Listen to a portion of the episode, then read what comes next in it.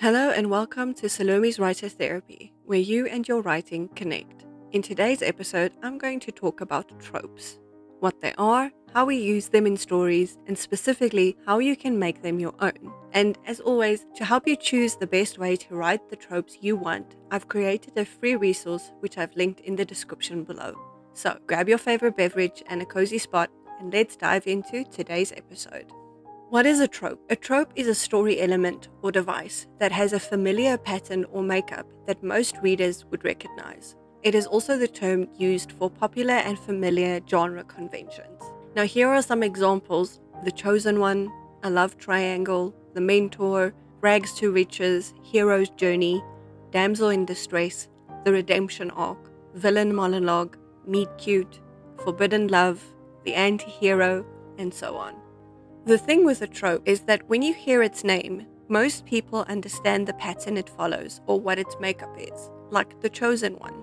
We understand that it follows a central character who is often unsuspecting, who is destined to save the world or fulfill a significant role. Examples include Harry Potter in the Harry Potter series and Neo in The Matrix. Now, some of these examples that I've listed might have made you cringe a little bit on the inside maybe like that villain monologue, right? That is because some tropes, some of these story elements, have been so overused in the past that readers are tired of seeing them in stories. And that is when a trope can become a cliche. Now, just for clarification, not all tropes are cliches, and some tropes might seem cliche to you and not to someone else. The thing is, you can write an engaging and interesting trope, whether it's a cliche or not. Now, before we go into how to write these tropes without being cliche or boring, let's talk about different types of tropes.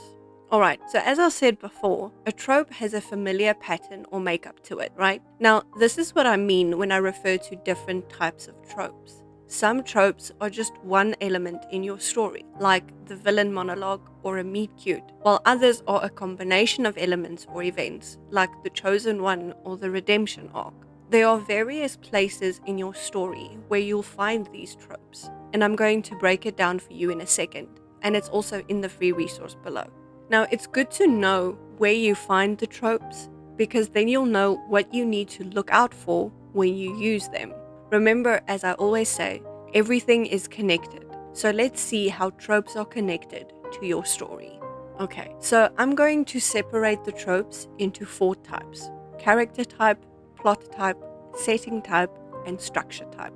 This way, you'll know where to focus when you're plotting or writing the trope now, as you'll see, some of these tropes, like the ones that have multiple elements, remember like the chosen one or the redemption arc, will cross over multiple types. And that's okay. It just means that the trope is more complex and has room for various fresh interpretations from the writer.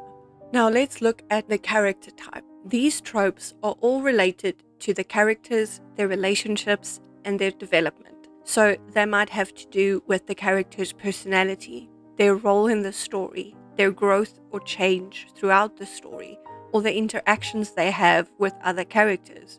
Examples of character type tropes are like the chosen one, the mentor, the damsel in distress, love triangle, enemies to lovers, the meet cute, anti hero, forbidden love, found family, redemption arc, and so on.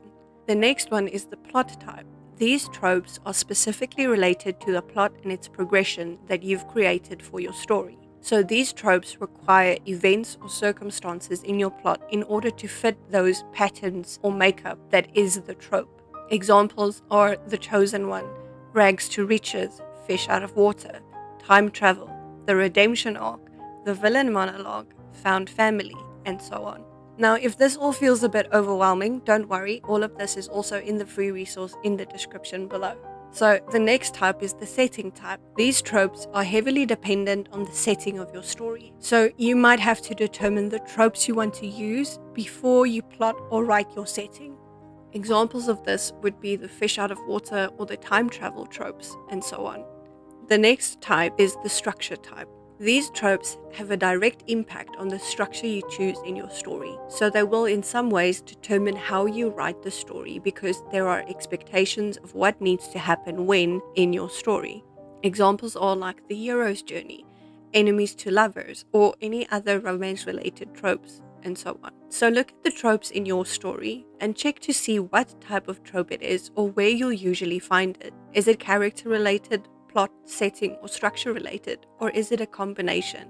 This way, you won't miss any parts of the trope when you're plotting or writing. Because, like with the example of the chosen one, you need a specific kind of character to fit that trope, so it's a character type, but you also need a very specific kind of plot for it to be the chosen one trope, so it's also a plot type. So, by knowing the type of trope, you will know what is expected from the trope for it to work and where you can play around to make it your own.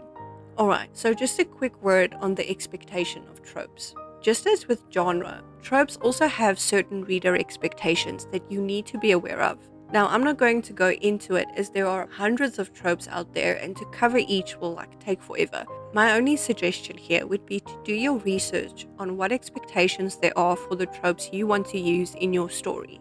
Just because you'd want to follow the expectations doesn't mean that it will be boring, predictable, or formulaic. It all comes down to how you write it. So let's talk about that how can you write a trope that is fresh, engaging, interesting, and not a cliche? Now, here are some tips on how you can do that thoughtfully and with your overall story in mind. Now, the first tip is to understand tropes. Familiarize yourself with common tropes in your chosen genre. This understanding will help you use them effectively.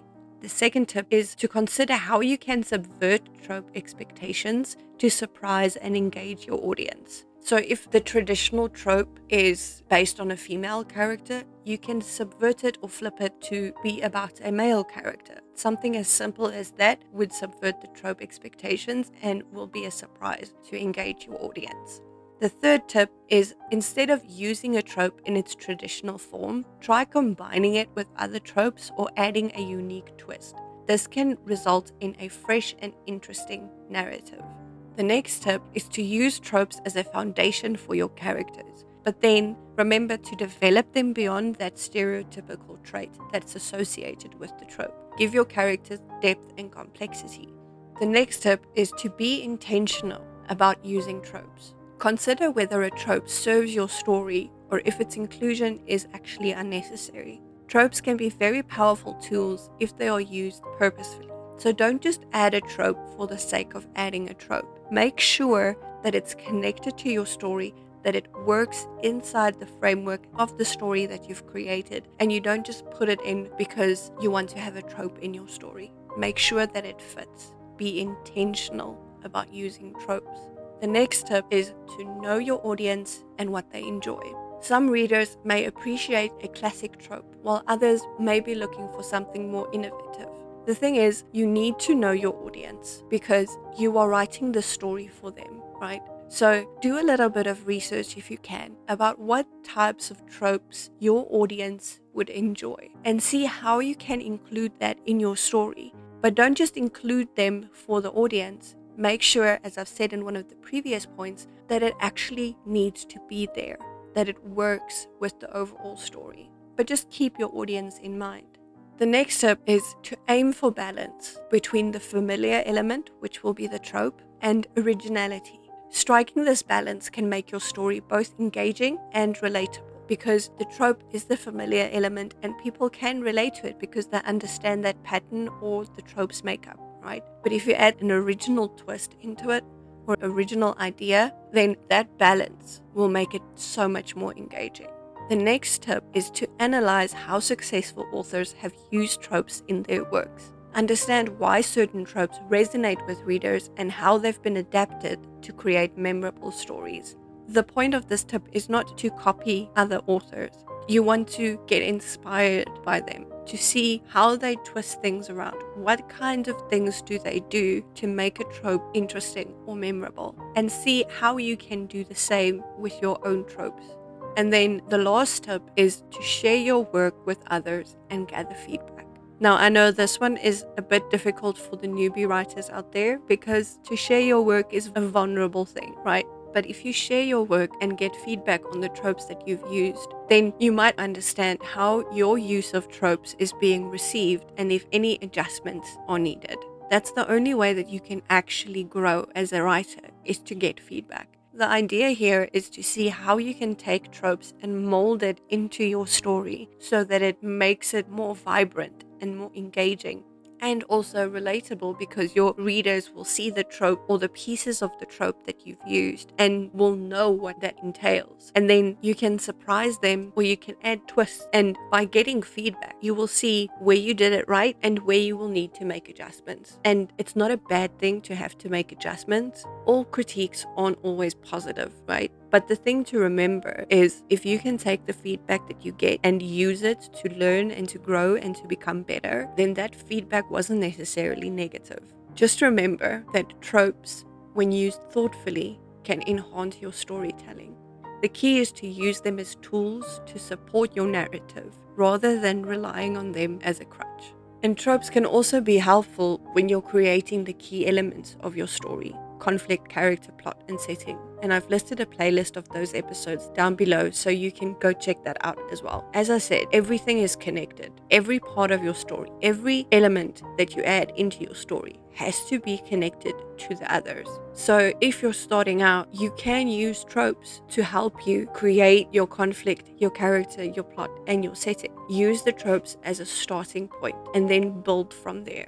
Remember, the effectiveness of tropes depends on how they're used and subverted within a story. While the examples in this episode are common examples, skilled writers find ways to breathe new life into them or use them as a foundation for innovative storytelling. And that's what I want to impart here with you that you can take a basic trope and make it brand new. Don't be afraid to add tropes to your story because it will add that sense of the familiar. And as long as you can balance it with originality, then you're good to go. And remember, check out that free resource in the description below that will help you to plot or write your tropes so that they are engaging, interesting, and connected to your overall story. So that's it for today's episode. If you found it helpful, I would really appreciate it if you would consider subscribing and clicking the notification bell. And if you have a question or future episode suggestions, don't hesitate to leave a comment below. So until next time, may your creativity flow freely and your fingers dance upon the keys.